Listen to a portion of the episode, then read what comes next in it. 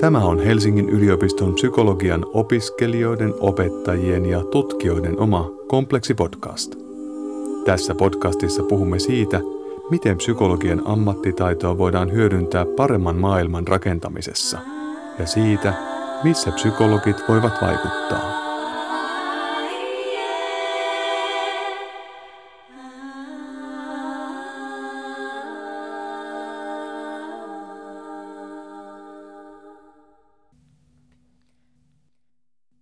Kestävä kehitys tuo ensimmäisenä mieleen ilmastonmuutokseen ja ympäristötekoihin liittyvät kysymykset.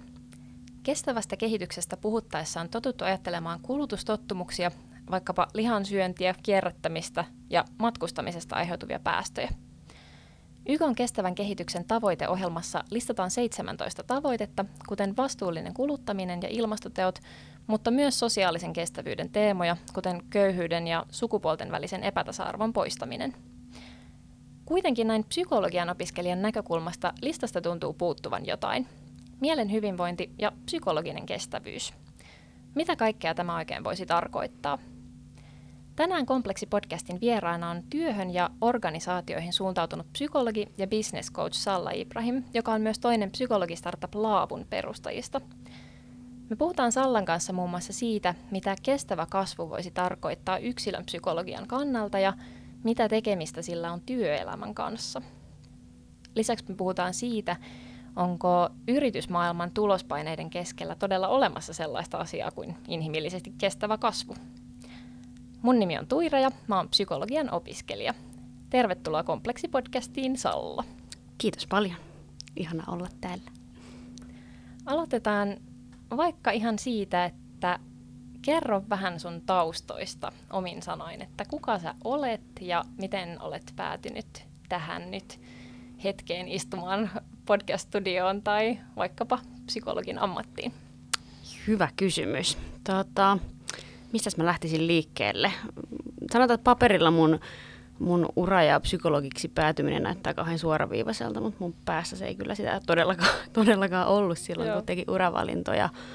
Musta piti siis tulla muusikko ja se oli niin kuin ainoa asia, mitä mä mielestäni osasin lukioaikana, oli okay. musiikki. Mutta sitten mä jotenkin Joo. jänistin sitä.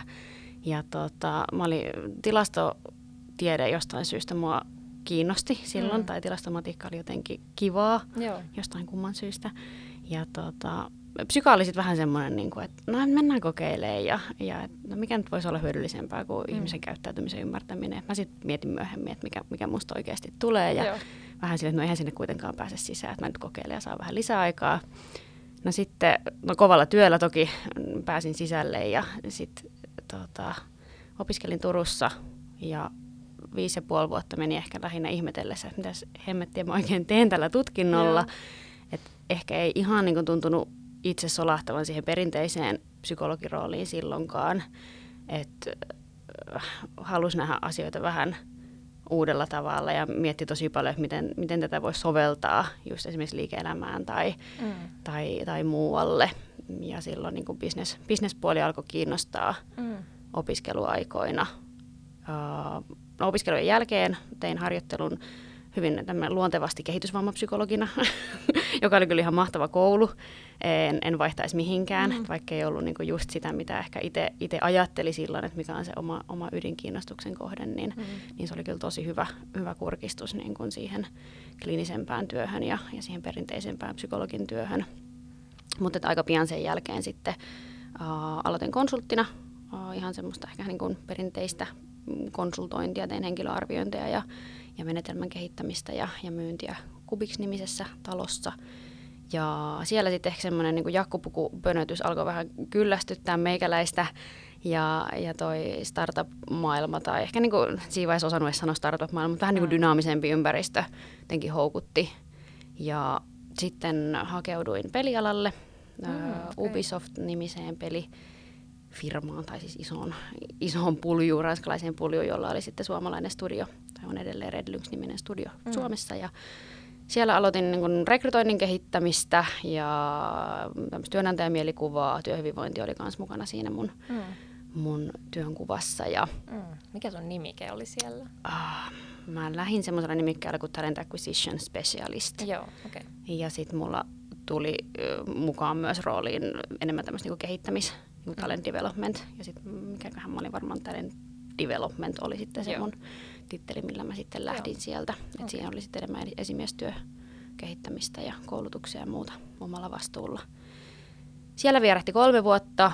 Um, 2019 mä pistin oman toiminimen pystyyn, aloin tekemään coachingia – Joo. Ja ehkä nimenomaan just tähän kohderyhmään tai tämmöiseen niin dynaamisten kasvavien mm. organisaatioiden parissa, että sekin tapahtui mm. vähän silleen vahingossa. Okay. Mä aina sanon, että mä oon niin vahinkopsykologiasta, mä oon myös vahinkoyrittäjä. ähm, mutta se oli joku tuttu, joka, joka että hei, että et Salla, että kun sä oot psykologia ja sä tunnet vähän näitä niin kuin, kasvavia organisaatioita, tuu saa meitä yhdessä jutussa. Ja, mm. ja sitten mä menin ja sitä varten pistin toiminimen pystyyn ja sitten huomasin, että, ai, että täällähän onkin aika paljon tekemistä psykologille. Mm. Ja, ja sitten se alkoi niinku kristallisoitua se, että mitä, mitä se niinku oikeasti olisi, mitä lähtisi, te, lähtisi tekemään. Se oli sitten yksilövalmennus Joo. kasvuyritysten johdon, johdon kanssa. Joo. Sitä kerkesin tekee ehkä mitäköhän puolisen vuotta, totesin, että tämähän on ihan tylsää yksin, mm. että mä haluan ihmisiä ympärille ja, ja myös se, että, että näki, että, että täällä on myös aika paljon markkinaa ja maaperää mm. meidän ammattikunnalle. Mm, yhtiökumppani löytyi hyvin läheltä. Meillä on siis perheyritys mieheni mm. kanssa. Rami on, on sitten taas niin bisnespuolen osaaja, hän ei ole psykologi, vaan täydentää sitten meikäläisen kompetenssia mm. sillä puolella. Ja pitkällisen pohdinnan jälkeen tehtiin SWOT-analyysit siitä, että mitkä on mahdollisuudet ja uhkat siinä, että, että pariskuntana lähdetään firmaa pyörittämään. Todettiin, että mahdollisuuksia on enemmän, Joo. niin pistettiin sitten laavu pystyyn Joo. viime vuoden lokakuussa. Aivan.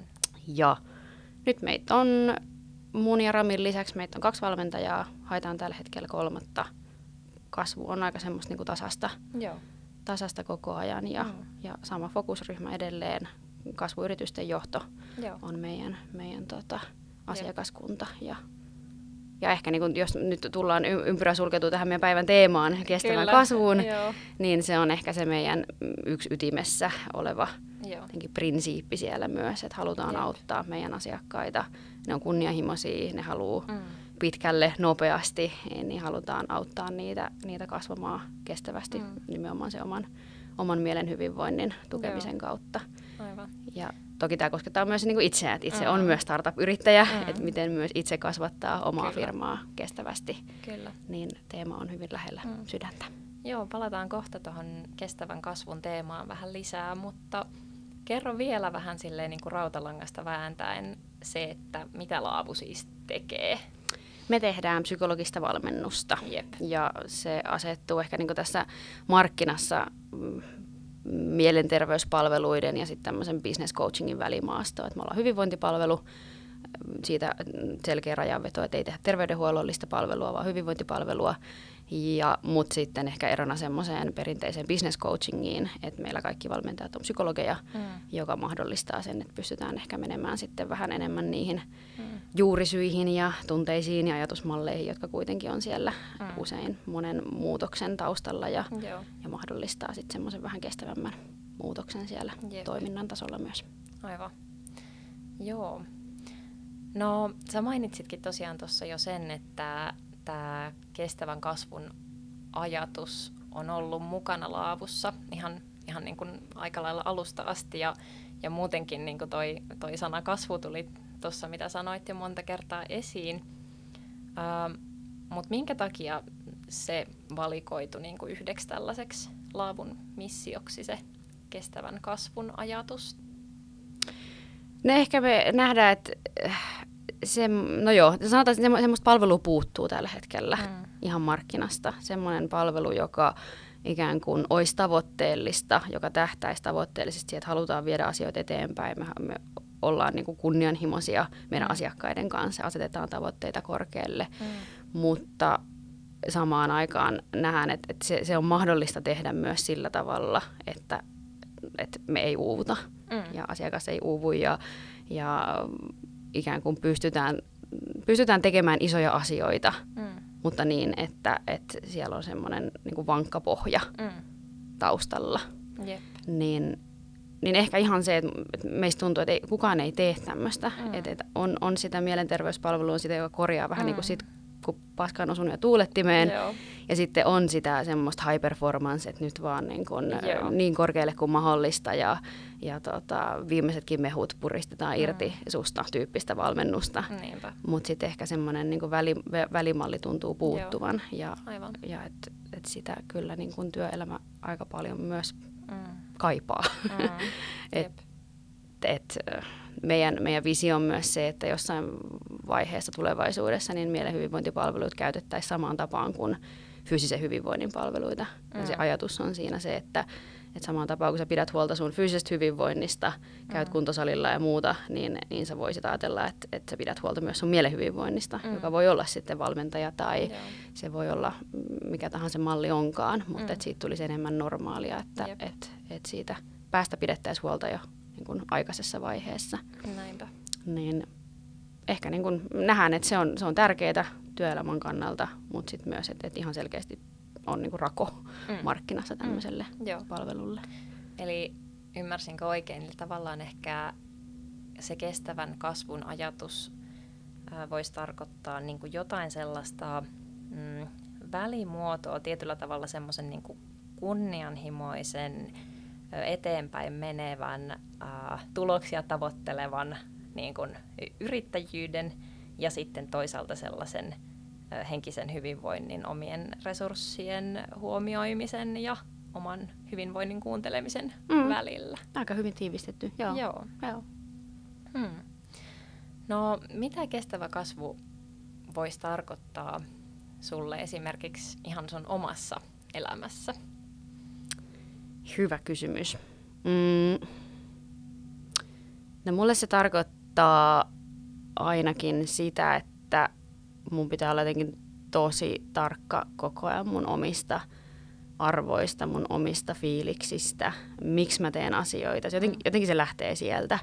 Ehkä itsellä varsinkin, kun tässä on nyt yhdistämässä sekä pienen lapsen kasvatusta kotona, että sitten Mm. firman kasvatusta ja vielä perheyrityksenä, niin ei voi vaan mennä laput silmillä ja joku niin kuin liiketoiminnallinen bisnestavoite edellä, vaan, et, vaan et, et siinä on niin paljon muita muuttujia ja Mm. on niin paljon tunteita, niin paljon niin kuin arvokysymyksiä, minkä kanssa Mm. joutuu tai saa, pääsee koko ajan Mm. kamppailemaan. Minkä tyyppisiä arvokysymyksiä? Mm, no ihan siis ajan priorisointia. Nyt esimerkiksi jos ajattelee, ajattelee niin kuin työelämää ja, ja perheelämää, miten, miten sitä omaa aikaansa jakaa Joo. ja ihan hyvin yksinkertaisesti näin. Mm, kyllä. Ja, ja tota, että kuinka isoksi me halutaan kasvaa Mm. ja, ja kuinka nopeasti Mm. ja, ja et, et mi, mistä ne fiilikset tulee, ku- kuka sitä haluaa, miksi se on mulle tärkeää. Niin tämmöisiä kysymyksiä tuntuu, että et käy joka päivä päässään Joo. läpi ja musta tuntuu, että se on niin kuin sitä mun omaa Mm. kestävä, kestävän kasvun Mm. prosessia. Että mä Joo. voisin mennä laput silmille ja todeta vaan, että okei, no meidän tavoite on, että, että me tehdään 10 miljoonaa liikevaihtoa viiden vuoden päästä ja sitten mentäisiin vaan sitä kohti. Mm. Mutta jotta mä teen sen kestävästi, niin mun pitää joka päivä, Joo. lähestulkoon joka päivä käydä sitä keskustelua, että Mm. no miksi Mm, ja kyllä. mistä nämä tulee Kyllä. ja onko tämä niinku, mun Mm. arvojen mukaista, onko tämä enää kivaa. Mm, niinpä. niinpä, ja nimenomaan niin kuin kestävästi siitä, siitä omasta näkökulmasta Mm. katsottuna myös, että, että Jep. ju, just se oma jaksa, jaksaminen ja, ja kaikki ne muut asiat, mitä elämässä on, että Näinpä. elä, me elämme kuitenkaan pelkästään työtä, vaan se on Näinpä. myös paljon muutakin. Ja sitten mm. jos tullaan niinku oman navan ulkopuolelle, niin toki on niinku jo oma perhe, mutta sitten on myös niinku oma tiimi, Mm. että mikä on kestävää heidän kannalta, mikä on se organisaation kannalta kestävää. Joo. se sama reflektio sieltä, että Joo. miten, miten ne ihmiset voi ja, mm. ja mikä, mikä heitä motivoi ja miksi he on meillä töissä ja pystytäänkö me tarjoamaan sitä, että okei, meillä on liiketoiminnalliset tavoitteet, mutta entä ne ihmiset ja Mm. miten se on kestävää niinku heidän Joo. kannalta, niin, niin sitä se ehkä tarkoittaa Mm. mulle. Näinpä. No, ajatteleeko sä, että tämä on semmoinen teema, tämä jotenkin kestävä kasvu, josta olisi alettu puhumaan enemmän viime vuosina? Tai, tai just vaikka kasvuyritysten maailmasta, mistä säkin tiedät paljon, niin, niin näkyykö se siellä? Että jotenkin tämän tyyppisiä asioita olisi alettu miettiä. Ehdottomasti. Joo. Kyllä mun mielestä semmoinen ylipäätään niin inhimillisyys ja Mm. puhutaan vaan niin inhimillisyyden vallankumouksesta, mikä Joo. niin kuin työelämässä Joo. on, on tullut. Että et kyllä ne teemat on, Mm. on koko ajan yhä enemmän esillä. Jep. Ja ehkä joku semmoinen sankariviitta burnout-sankariviitta, Mm. niin ei- ei ole enää olemassa. Et Mm. Jossain vaiheessa ei ole kauaakaan, kun saattoi olla jopa niin kuin ihan makeita. Ehkä jossain määrin vieläkin on, että hei, olen, olen käynyt työ, työupumuksen läpi ja nyt Joo. olen selviytynyt siitä. Tämmöiset sankaritarinat, niitä kuulee edelleen. Mutta musta tuntuu, että yhä, yhä vähemmän. Mm.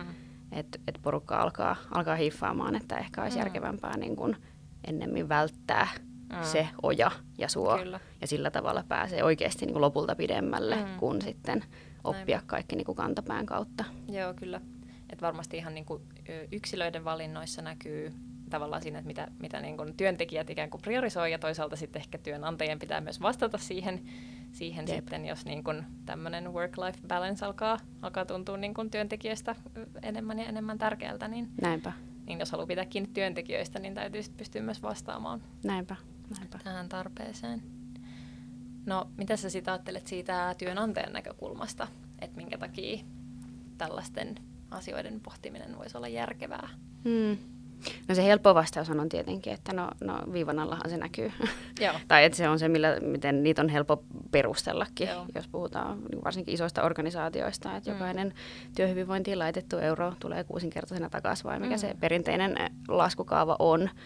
Mutta sitten ehkä semmoinen humaanimpi oma ajatus siellä taustalla. En tiedä, miksi, miksi mä tekisin tätä, jos ne ihmiset ei voisi hyvin mm. niin kuin mun, mun organisaatiossa tai, Mm. Tai ehkä sama niin kuin asiakasorganisaatioissa. Et, no, tämä on niin kuin mun henkilökohtainen mielipide, mutta ei mun olisi mitään järkeä tehdä bisnestä, jos se ei olisi niin kuin ihmisten kannalta Mm. kestävää. Ei, en, niin kuin, ei, se ei ole mun arvojen mukaista ja se ei niin kuin, mä uskon, että se ei ole monen muunkaan arvojen mukaista. Mm. Et tehdään vaan fyrkkaa ja uuvutetaan ihmiset sillä ja käytetään niitä resursseina. Mm. Toki on näitäkin tyyppejä varmasti olemassa, jotka näin ajattelee ja näin Niin. toimii, mutta mut niin, loppupeleissä mulla on vaan se kysymys, että et eihän tässä hommassa ole mitään järkeä, Mm. jos ei ihmiset voi hyvin. Jep, näinpä.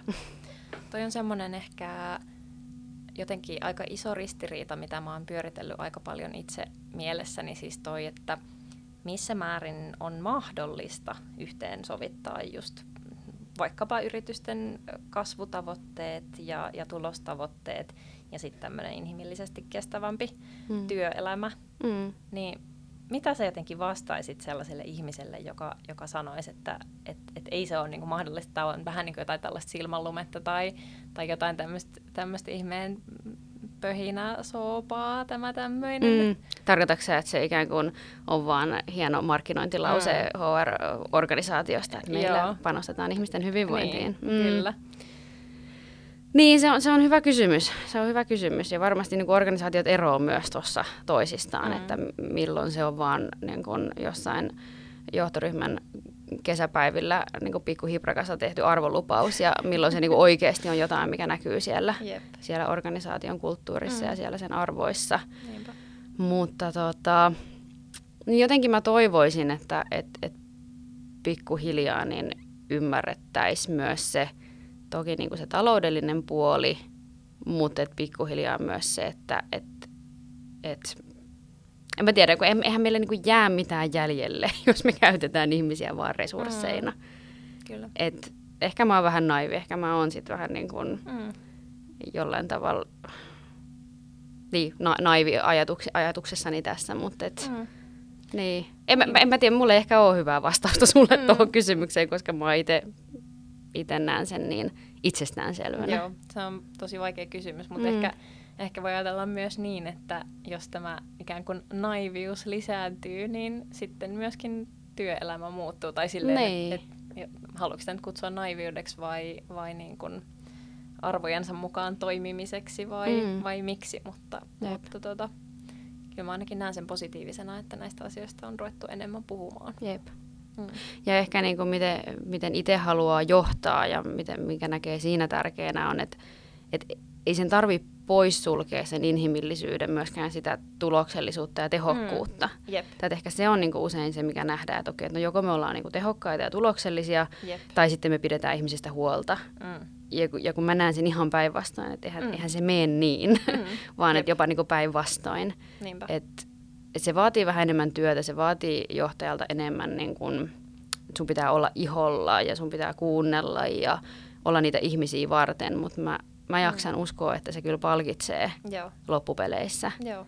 kun, kun jotenkin kiinnittää huomioon siihen, ihmiset saa tehdä mitä ne haluaa, mm. mikä niitä motivoi, ollaan avoimia, niin rakennetaan semmoinen ympäristö ja semmoinen niin turvallisuus, missä pystyy sanomaan ajoissa, kun, mm. kun alkaa niin kun mittari näyttää vähän punaiselta. Mm. Ne ihmiset pystyy kyllä tekemään tosi tehokkaasti ja, ja saamaan kunnianhimoisia tavoitteita aikaiseksi, vaikka niitä johdetaankin inhimillisesti ja, mm. ja sillä tavalla pitää mielessä heidän hyvinvointi. Mm, kyllä. No mitäs psykologivalmentajana, jossa vaikka kuvittelet sellaista tilannetta, että sä olisit jonkun asiakkaan kanssa valmennuksessa, niin, niin miten nämä kestävän kasvun teemat saattaisi näkyä siellä valven, valmennussessiossa, mm. esimerkiksi jollain asiakkaan jossain niin kuin tilanteessa. Mm. Ja mitä sä sanot, sanot tai sanoisit tällaiselle asiakkaalle? No, tilanteita ja kysymyksiä voi olla hyvin monenlaisia, mm. mutta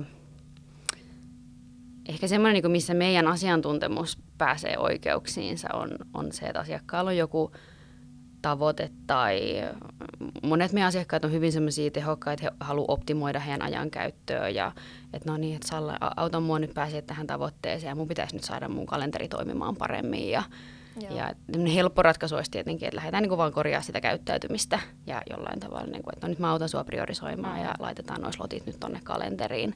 Ja joo, voidaan päästä johonkin pisteeseen ja lisätä tehokkuutta ja päästä mm. niin kuin, tavoitteisiin sen tyyppisellä valmennuksella, mutta ehkä se, mitä kestävä kasvu tuossa tapauksessa tarkoittaa, niin, niin me lähdetään pohtimaan, että okei, no et, miksi tämä on sulle tärkeää? Miksi sun pitää mm. saada nämä asiat näin nopeasti mm. aikaiseksi? Miksi sun pitää päästä tähän sun tavoitteeseen? Ja voi olla, että lopputulos on ihan sama, että sitten rakennetaan se kalenteri mm. uudestaan ja ne slotit sinne. Aivan. Ja, ja tavallaan se, niin, että käyttäytyminen ja muutos käyttäytymisessä on ihan sama, mutta jotta se on kestävää ja jollain tavalla pysyvää ja oikean suuntaista se muutos siinä käyttäytymisessä, mm. niin lähdetäänkin haastaa vähän, vähän sitä pintaa syvempää mm. sieltä, niitä ajatusmalleja, ehkä jotain uskomuksia, Joo. tehokkuudesta, ehkä jotain vaativuutta, mitä siellä, mm. siellä on pinnan alla, Aivan. jotta oikeasti osataan tavo- asettaa ne oikeat tavoitteet sille, mm. sille tekemiselle. Joo, tosi hyvä pointti.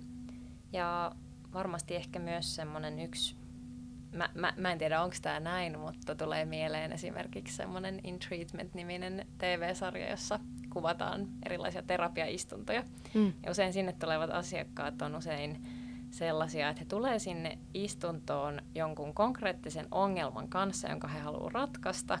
Ja sitten he ikään kuin sille terapeutille kaataa sen ongelman, että no niin, että miten mä nyt ratkaisen tämän, kerro mulle. Jep. Ja sitten aina se vastaus on, että No, tämä ei ole ihan niin yksinkertaista kuitenkaan, että tämä terapia on tämmöinen prosessi ja tämä vaatii aika paljon aikaa ja että usein tällaiset ehkä ihmisasiat ei ole ihan niin suoraviivaisia tai selkeärajaisia ratkaista. Kyllä, kyllä.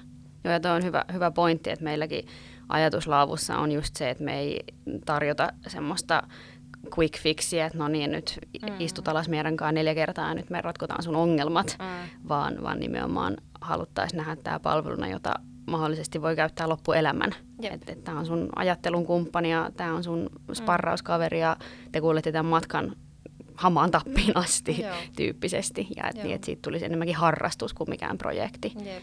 Ja että se on just ehkä myös sitä kestävän kasvun ajattelua, että et ei lähdetäkään niinku korjaamaan mitään mm. tai jotenkin sprint, sprintillä Joo. juoksemaan tätä matkaa, vaan että mm. et mietitään sitä vähän niin pitkäkestoisemmin. Mm. Joo, kuulostaa tosi hyvältä.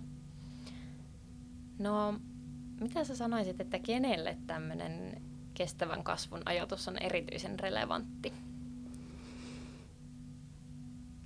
Kenelle se on erityisen relevantti. Mun tekee mieli sanoa tälle tämmöiselle itse, itseni kaltaiselle kärsimättömälle kunnianhimoiselle tyypille. Joo. Var, varmaan niin kuin itselleni. Okay, ja, ja toki niin kuin meidän, meidän sille tyypilliselle asiakaskunnalle myös, mm. jotka niin kuin haluaa saada nopeasti asioita aikaiseksi mm. ja tähtää korkealle ja on ehkä niin kuin aika vaativia itseään kohtaan ja mm sitten toisaalta mietit, no kelle ei. Mm. Kenelle se nyt ei olisi relevantti niin. kysymys, että miten, miten kasvaa kestävästi. Mm. Kyllä. No entäs mitä sä ajattelet, että millaisia seurauksia tällaisella psykologisella kestävyydellä tai kestävällä kasvulla voisi olla? Ihan vaikka yksilölle itselleen tai toisaalta vaikka ihmissuhteille, organisaatioille, yhteiskunnalle laajemmin? Hmm. No varmaan yksilön näkökulmasta mä sanoisin, että se, no toki niin kuin se jälleen kerran helppo vastaus on, että ennaltaehkäisee sitä, on se nyt uupumus tai mikä niin kuin total collapse, että siellä voi jossain vaiheessa tulla, mutta ehkä myös se ennaltaehkäisee semmoista, että jossain vaiheessa ei vaan herää siihen, että, mitäs, mitäs hittoa mä oon tehnyt koko ajan. Mm. Ja että okei, nyt mulla on tämä kaikki ja nyt mä oon saavuttanut nämä mun tavoitteet, mutta mä en oikein tiedä edes, niin kuin, että miksi ja, nyt, ja se ei tunnu miltään. Mm. Että et jo, joku semmoinen se pysähtyminen ja reflektointi siellä matkan varrella Joo. mahdollistaa sen, että, että päästään ensinnäkin niin oikeaan päämäärään ja oikeasta syistä oikeaan päämäärään. Ja sitten kun siellä ollaan, niin voidaan olla jotenkin varmoja siitä, että tehtiin oikeita mm. asioita. Mä tiedän, vastasinko mä kysymykseen? Joo, vastasin. Tosi hyvin mun mielestä just tuosta yksilön näkökulmasta. Mm. Entäs jos miettii vähän laajempaa, just vaikka ihmissuhteiden tai, mm. tai organisaatioiden mm. näkökulmaa? No, organisaatioiden näkökulmasta, niin no toki, no, mulla tulee aina, niin varmaan monelle muullekin tulee ensimmäisenä ne eurot mieleen, mm. että et kyllä mä uskon, että se niin pitkällä tähtäimellä näkyy siellä tuloksessa. Että mm. joo, voidaan saada pikavoittoja sillä, että et, et tehdään asioita ihmisten hyvinvoinnin kustannuksella, ei pysähdytä pohtimaan sitä, mennään laput silmillä kohti sitä, sitä niin eurotavoitetta, mutta et, kun mä sanoisin, että pitkällä tähtäimellä, niin se kyllä näkyy siellä viivan alla, mm. kun pysähdytään välillä, Joo. mietitään, että mikä on oikeasti kestävää ihmisten kannalta. Mm. Yhteiskunnallisella tasolla jälleen kerran, no se voi vain niin laajentaa, mm. että et hyvinvoiva ihminen, joka, joka on tehnyt asioita oikeista syistä ja omien arvojensa mukaan ja, ja tuntee tekevänsä mm. niin kuin, tai elä, elävä, elävänsä hyvää elämää, mm. niin, niin nyt sehän tietenkin näkyy sitten yhteiskunnallisella tasolla mm. hyvinvointina ihan laajemminkin. Mm. Niinpä. Joo, kyllä munkin mielestä se on jotenkin sellainen uskottava ajatus, että, että tavallaan kaikki suuret muutokset sitten kuitenkin niin kuin loppupeleissä ne on myös niiden yksilöiden tekemiä ja, ja se, että miten se yksilö voi ja miten se yksilö hahmottaa maailman, niin sillä on myös tosi iso merkitys, siis yhtään väheksymättä tietenkään niin kuin kulttuurin merkitystä tai laajempien yhteiskunnallisten rakenteiden merkitystä tai, tai toisaalta niin kuin vie, vielä laajemmin ajateltuna sitten niin kuin ympäristön ja luonnonkin merkitystä. Jep. Ja ehkä niin kuin esimerkkinä vielä tuosta, miten se yksilö voi myös laajentaa sitä kokemusta ympäristöönsä, niin, mm. niin mä oon kokenut tosi hedelmällisenä työskennellä just tämmöisten pienten kasvavien yritysten johdon kanssa. Joo. Niillä saattaa olla tiimi, joka on vaikka 30 henkeä tai 50 henkeä, ja kun sen johdon tai toimitusjohtajan päässä tapahtuu oivallus vaikka mm. omasta vaativuudesta tai jostain, niin kuin, mikä se nyt voi olla, mikä vaikuttaa sitten hänen omaan hyvinvointiinsa ja vaikka Joo. siihen, että hän on vähän myötätuntoisempi itseään kohtaan ja ehkä samalla sitten vähän myötätuntoisempi muita kohtaan mm. ja pystyy tekemään parempia päätöksiä, niin, niin sehän niin kuin suoraan vaikuttaa koko mm. siihen tiimiin. Että et semmoinen niin vaikuttavuus tuntuu olevan Joo. tässä niin kuin omassa työssäni ihanan, ihanan voimakasta mm. välillä. Joo. Tuli muuten mieleen, että onko se psykologina kohdannut paljon tuossa niin kun yritysmaailmassa, kasvuyritysten maailmassa, niin sellaisia ihmisiä, jotka ei ihan ymmärrä, että mitä me tehdään tai, tai hmm, mitenköhän tämä muotoilisi.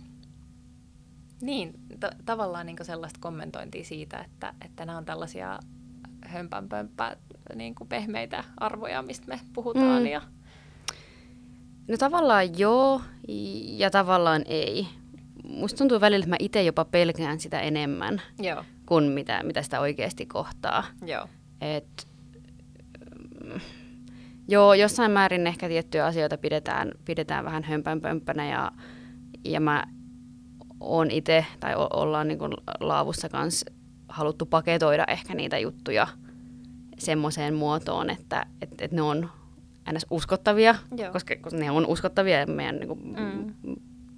psykologia on hyvin vahvasti tieteeseen perustuvaa ja jopa niin kuin luonnontieteellinen, tiedemainen mainen tieteen ala, niin että miten saataisiin niin kuin paketoitua ja brändättyä sitä meidän osaamista sillä tavalla, että se ei, ei olisi hömpänpömppää. Mm. Mutta lopulta mä koen, että, että meidän osaamista kyllä arvostetaan tosi kovasti tuolla bisnespuolella. Ja Joo. ei sitä kyllä ihan hirveästi tarvinnut perustella, että kun sanoo, että on, Joo. on psykologi, psykologian maisteri ja, ja näillä tietyillä meriteillä, vaikka pelkästään maisterin tutkinnollakin, niin saa jo aika paljon arvostusta, koska Mm. mm. onhan se kova tutkinto. Mm. Ja, ja ne asiat, mistä me tiedetään ja mistä me, mitä me osataan, niin, niin eihän ne ole hömpänpömppää. Mm. Joo, kyllä. Just näin. Ehkä tämä on vähän tämmöinen niinku piintynyt käsitys, mistä niinku itsekin täytyy opetella luopumaan Mm. aktiivisesti, jotta ei ainakaan itse ole toisintamassa sitä Mm. sitten niinku omalla Jep. käytöksellään. Jep. Et meillä on kyllä mieletön tutkinto, että Jep, jep, antaa varmasti hyvät aseet monenlaisiin asioihin. kyllä. No, kun meidän podcastin äh, kohderyhmä on kuitenkin pääasiassa psykologian opiskelijat, Mm. niin mm, mitä sä haluaisit sanoa opiskelijoille tästä kestävän kasvun teemasta? Onpa iso kysymys. Mm. Mm. Mitä mä haluan sanoa opiskelijoille kestävän kasvun teemasta? Tämä kuulostaa nyt kauhean jotenkin kliseiseltä, mutta rupeat niinku miettimään, että mitä itse olisi halunnut tietää Mm. silloin opiskelijana. Mm. Jotain semmoista kärsivällisyyttä. Joo. Mä en tiedä, liittyykö tämä nyt ihan suoraan pelkästään kestävään kasvuun, mutta et, Mm. no varmaan kyllä, kyllä se liittyy siihen. Mm. Näin semmoista niinku kärsivällisyyttä, että kyllä se niin kuin, ne palaset loksahtaa kohdalleen. Mm. Ja Niin. et kun niin kuin malttaa jotenkin kuunnella itseään, Mm. niin todennäköisesti silloin pääsee semmoiseen paikkaan, Mm. mikä on, on paras mahdollinen sulle itsellesi. Mm. Niin. Ja ehkä jos niin kuin mietin toisin sanoen tuota kysymystä, niin, niin jotain, missä mun näkökulmasta sä oot onnistunut tosi hyvin, niin on just se, että miten sä oot tasapainottanut sen sussa olevan semmoisen kunnianhimoisuuden ja eteenpäin menemisen, mutta sitten semmoiseen tietynlaiseen niin kuin lempeyteen. Ää, niin mikä sun vinkki siihen on? M- miten sä oot onnistunut siinä? Apua, terapia, Se on kyllä hyödyllistä. ehdottomasti, Joo. niin kuin kaikille. Kyllä. Uh, mutta sitten kyllä mun tekee mieli sanoa ihan vaan niin kuin vu- vuodet. Joo. En mä nyt niin vanha itsekään vielä mielestäni ole, mutta, mutta ehkä niin kuin ihan vaan vuosien myötä on Joo. tullut myös jotain juttuja ja oivalluksia niin kuin ihmisten ihmissuhteista, Mm. elämän koettelemuksista, Joo. pienistä ja suurista, niin ihan vaan se oma, oma jotenkin kasvu. Mm. Et, et, niin. On, olen hyvin erilainen, sanotaan näin, olen hyvin erilainen monessa suhteessa Mm. kuin mitä olin silloin, kun opiskelin vielä. Mm. Et ei, se, ei se ole niinku ollut minussa, Mm. mitä, mitä kuvasit sit, sitä Mm. niinku kombinaatiota. Kyllä, Joo. kyllä sitä on myös niinku jotenkin työstetty ja Mm. aika paljon reflektoitu. Olette ehkä kasvanut. Olen ehkä kasvanut kestävästi tai vähemmän kestävästi. Kyllä. Hmm. Hmm. No ehkä vielä yksi juttu mulle tuli mieleen, josta me ollaan kyllä siis varmasti jo osittain vähän puhuttukin, mutta mitä vielä sanoisit siihen, että miten organisaatiossa voitaisiin vielä enemmän edesauttaa tällaista kestävän kasvun ilmapiiriä ja Hmm. miten sitä voitaisiin luoda ihan, ihan kaikenlaisissa yhteisöissä. Sen ei tietenkään tarvitse välttämättä olla mikään niin kuin liike-elämän organisaatiokaan, Mm. mm. voi olla mikä tahansa ihmisyhteisö. Ja kyllä mulla tulee ensimmäisenä mieleen psykologisen turvallisuuden rakentaminen. Joo. Mun mielestä se on semmoinen aika tärkeä palikka Mm. just siinä, että, että siellä organisaatiossa pystytään olemaan avoimia niistä omista ajatuksista ja fiiliksistä ja, ja että se ikään kuin, kun me pystytään luomaan semmoinen psykologisesti turvallinen ympäristö, niin se vähentää sitä laput silmillä menemistä. Mm. Että et siinä tavallaan pystytään reflektoimaan ryhmässä siinä, Mm. mm. mitä se yksilön kestävä kasvu on sitä, että sä ehkä, oli se nyt sitten terapia tai valmentaja tai yksin kirjoittajan jotenkin reflektoit sitä omaa, Mm. omaa tunnemaailmaa ja ajattelua ja, ja arvomaailmaa, niin kun meillä on psykologisesti turvallinen yhteisö, niin voidaan tehdä sitä niin kuin kimpassa, Joo. joka, joka sitten mahdollistaa sen, että, että mennään oikeaan suuntaan, eikä mm. vaan semmoiseen suuntaan, mitä ihmiset jotenkin olettaa mm. tai pahimmillaan jopa niin pelon varassa Joo. tavoittelee tai jonkun u- ulkoisten vaatimusten. Mm. Vai jotenkin, niin. Mun mielestä psykologinen turvallisuus mahdollistaa, että, että jokainen se ryhmän jäsen pystyy tuomaan sen niin kuin sisäisen kokemuksensa siihen, Joo. siihen pöydälle. Joo, kyllä. Ja ihan varmasti tämänkin tyyppinen asia on nimenomaan kollektiivinen ilmiö myös siinä mielessä, että, että sitä voi olla aika vaikea jotenkin niin kuin kultivoida omassa elämässään sellaisessa tyhjiössä, vaan kuitenkin niin kuin kaikki, kaikki tämmöiset asiat, niin niitä luodaan yhdessä ja luodaan Jep. sitä niin kuin kulttuuria, missä, missä sitten kannustetaan Jep. tietynlaisiin suuntiin. Niinpä, niinpä. Mm. Joo. Tuleeko sulle mieleen vielä jotain, mitä me ei olla muistettu käsitellä tämän keskustelun aikana tähän teemaan tai mihinkään muuhunkaan liittyen? Ei mulla kyllä nyt tuu. Mm. Onko sulla jotain, tota, ää, mitä haluaisit niin kun opiskelijoille sanoa, että mistä teidät löytää? Mm. Mm, Onko teille rekryjä auki? Joo, no siis meidät löytää nettisivulta laavu.io, mm. sieltä löytyy lisää tietoa meistä. Rekry on tällä hetkellä auki psykologivalmentajalle Uh, tiedä, koskettaako opiskelijoita mm. tällä hetkellä, koska vaatimuksena, että on laillistettu psykologi, mm. mutta että ehkä loppuvaiheen opiskelijoita, ja toki tässä niin kuin mainittiin, niin kasvetaan koko ajan, että mm. kannattaa pitää, pitää meidät seurannassa ja, ja mielessä, että jos, jos tota, jatkossa tulee, Jep. tulee mieleen hakea, niin ehdottomasti. Jep. Ja aina saa laittaa viestiä, ja mä oon, oon sitä mieltä, että, että, että kannattaa – kontaktoida mahdollisimman paljon ihmisiä, jotka, jotka niin kuin kiinnostaa, niin okei, nyt mä, mä oon just sanomassa, että voi ei, että nyt mä en saa sanoa tätä ääneen, koska mulla ei ole aikaa, koska mulla on perhe ja kaikkea muuta, mutta siis saa ja kannattaa pyytää lounalle ja Joo. kontaktoida ihmisiä, ketä kiinnostaa, Joo. ja minuakin saa kontaktoida. Mm. En lupaa, että mulla on nyt ainakaan kesällä aikaa käydä lounailla, mutta mut, mut joo, joo. tämä ehkä semmoisena vinkkinä. Jep. Ja teitä voi seurata jossain somessa ehkä? Joo, Instagramissa meillä on Instagram. Joo. Ja LinkedIn on ehkä se, missä me kaikista Joo. aktiivisimmillaan ollaan tällä hetkellä. Jep. Ja uutiskirjeen voi tilata Uutiskirjeen voi tilata myös nettiin. Yes. Kiitos Tuira. Sen juuri tilasin itsekin. Hyvin pumpattu, pumpattu meidän yhteistiedot. Jep. No hei, kiitos tästä haastattelusta Salla. Oli tosi ilo, että olit mukana kompleksi Kiitos paljon Tuire. Ilo on minun puolellani.